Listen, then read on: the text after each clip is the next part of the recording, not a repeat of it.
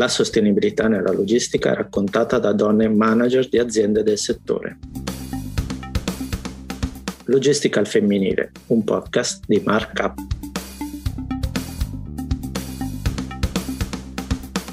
Buongiorno, sono Roberto Pacifico, giornalista, redattore di Markup GDO Week.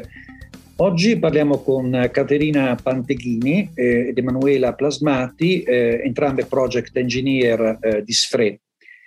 Allora, SFRE, che è un acronimo di Services for Real Estate, Servizi per Real Estate, è una società fondata da Filippo Salis e nasce eh, per rispondere alle esigenze del mercato in ambito edilizio e ingegneristico, quindi su, di immobili di logistica eh, e light industrial. L'attività di SFRE eh, legata alla realizzazione di, nuovi depositi industriali e alle attività eh, correlate, quindi progettazione preliminare, definitiva, con anche progettazione antincendio, richiesta permesso di costruire, progettazione esecutiva, inclusa quella strutturale di impianti, eh, affiancando la gestione della sicurezza nei cantieri e sui luoghi di lavoro. Allora, passo subito la parola a Caterina Panteghini, che spiegherà qual è il suo ruolo in azienda e eh, come si interfaccia con il mercato, qual è eh, in particolare la funzione e l'importanza della sostenibilità eh, nell'immobiliare logistico di ultima generazione e magari accennerà anche a qualche progetto concreto di sfera. A te la parola Caterina.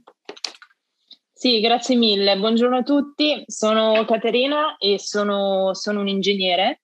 Io ho cominciato a lavorare in SFRE affiancando innanzitutto i colleghi eh, su studi di fattibilità e su attività di due diligence tecnica.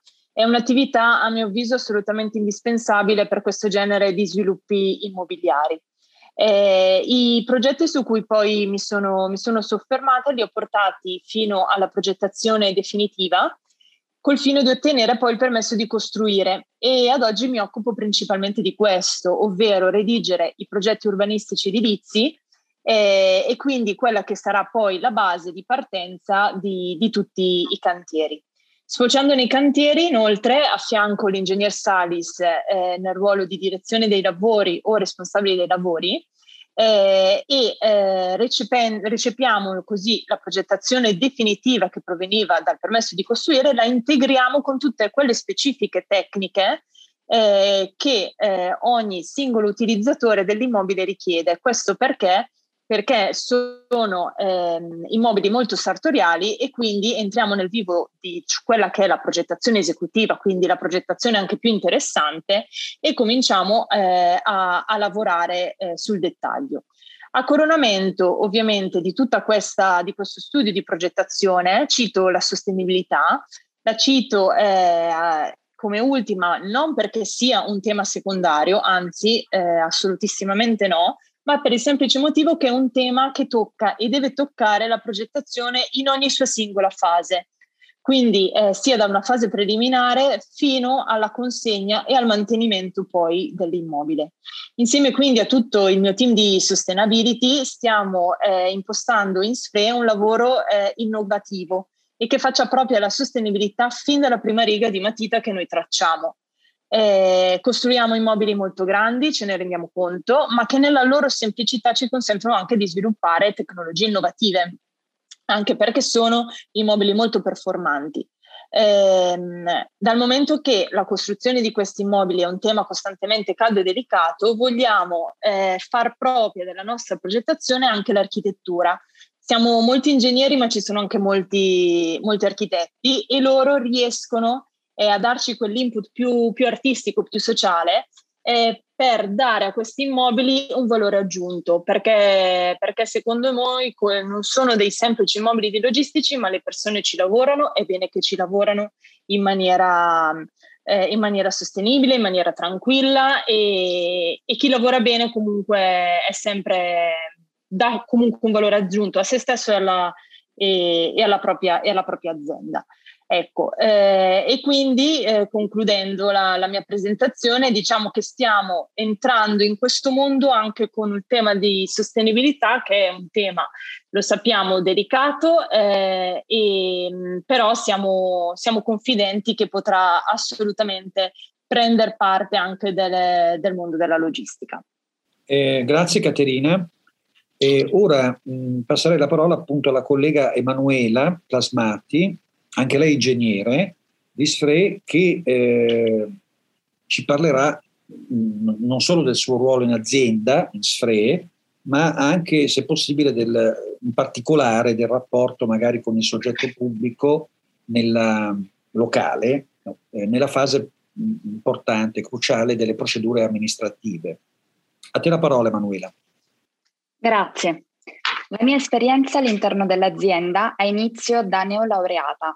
Durante i primi mesi di lavoro ho infatti avuto la fortuna di essere affiancata proprio da Caterina, che mi ha introdotto innanzitutto nel mondo della logistica, che non è un mondo a cui si è portati in questo impatto di, di prima conoscenza, quindi era un mondo per me del tutto nuovo ma è riuscita anche ad introdurmi nel mondo della progettazione, così come questa intesa al di fuori dell'ambiente prettamente universitario. Ho iniziato quindi a dedicarmi alle attività di concept, quindi di master plan, cercando e proponendo soluzioni in linea sia con le esigenze del cliente, ma eh, anche con le esigenze di tutti gli altri stakeholder e quindi soggetti coinvolti all'interno dell'attività progettuale. Oltre a questa uh, attività mi, mi, sono dedicata e dedico tuttora alla progettazione preliminare nell'ottica dell'ottenimento del permesso di costruire. Ho avuto anche modo di conoscere eh, in questi mesi di attività anche le attività correlate alla progettazione vera e propria. Infatti, di fianco alla parte più operativa che vede l'impiego delle competenze tecniche, siamo chiamati sempre di più ad affrontare con uguale professionalità la parte relazionale con tutti i soggetti coinvolti di cui accennavo poco fa, in particolar modo con gli enti pubblici, come hai anticipato. In particolare il dialogo con gli enti pubblici risulta strategico sotto diversi punti di vista.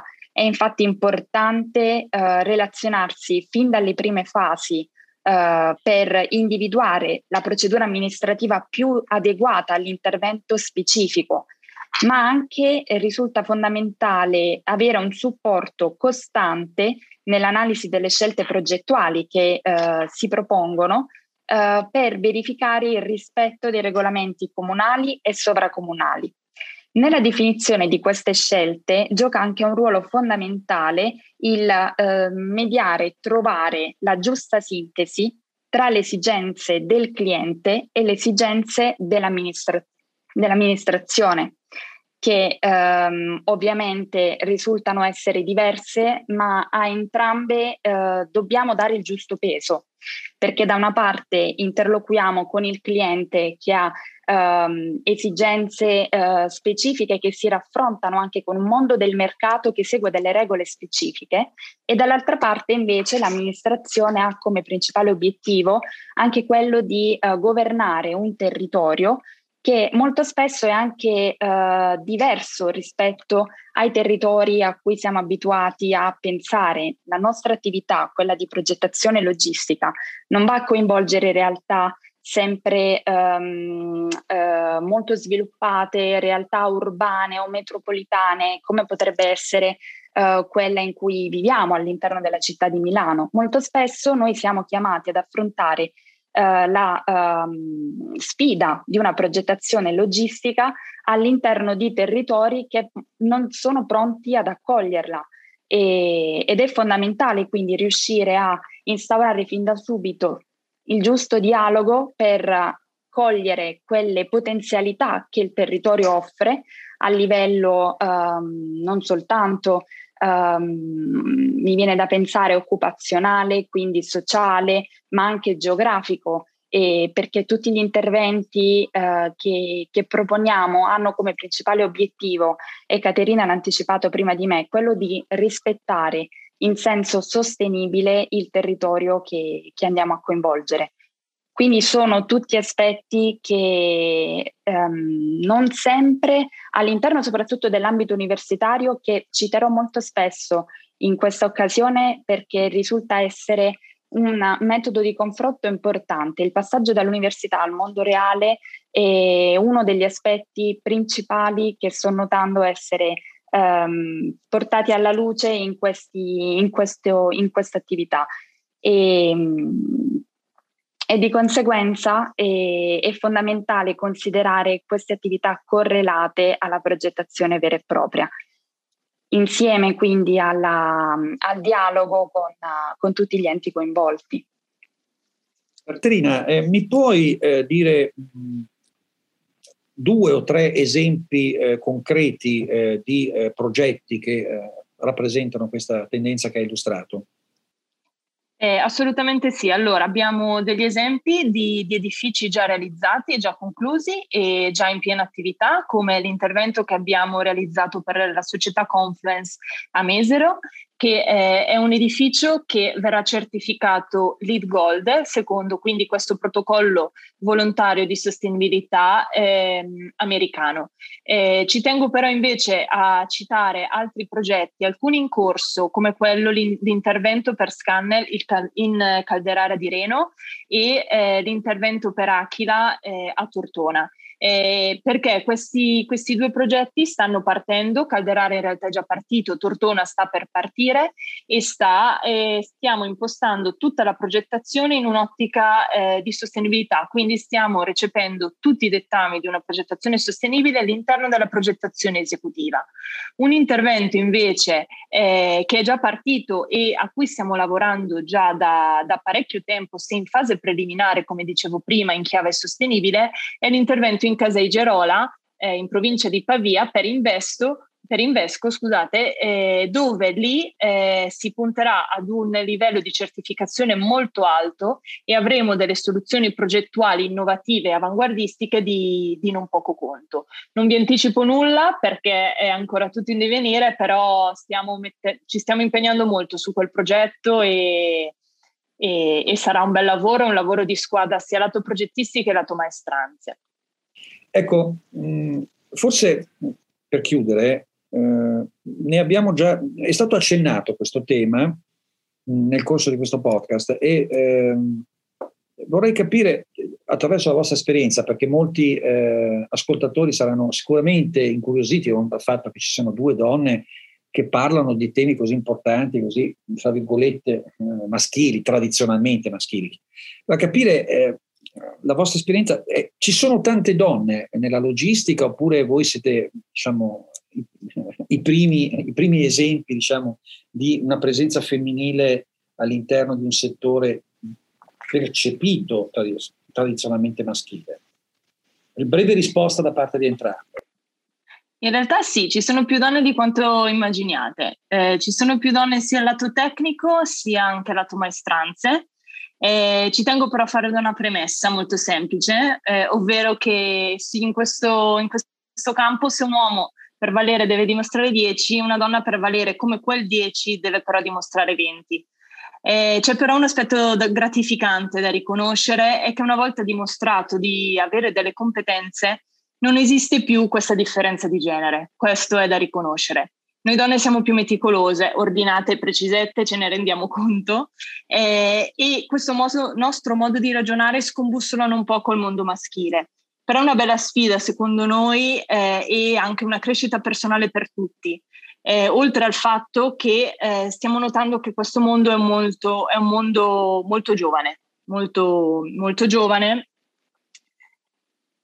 E infatti a proposito di, di mondo giovane, da neolaureata quello che, che noto non soltanto tra i banchi dell'università, ma anche all'interno dell'ambito nav- lavorativo è che questo divario tra donne e uomini si sta, si sta riducendo sempre di più, per fortuna, e sempre di più all'interno dell'università, sempre di più nelle aziende, negli studi professionali, un po' meno nell'ambito eh, di cantiere, certo. Quindi eh, la speranza ecco, è che e che questa tendenza continui a proseguire e che il divario diminuisca sempre di più anche in, uh, negli ambiti di cantiere.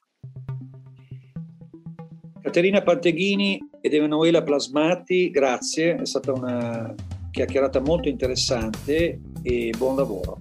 Grazie. Grazie mille.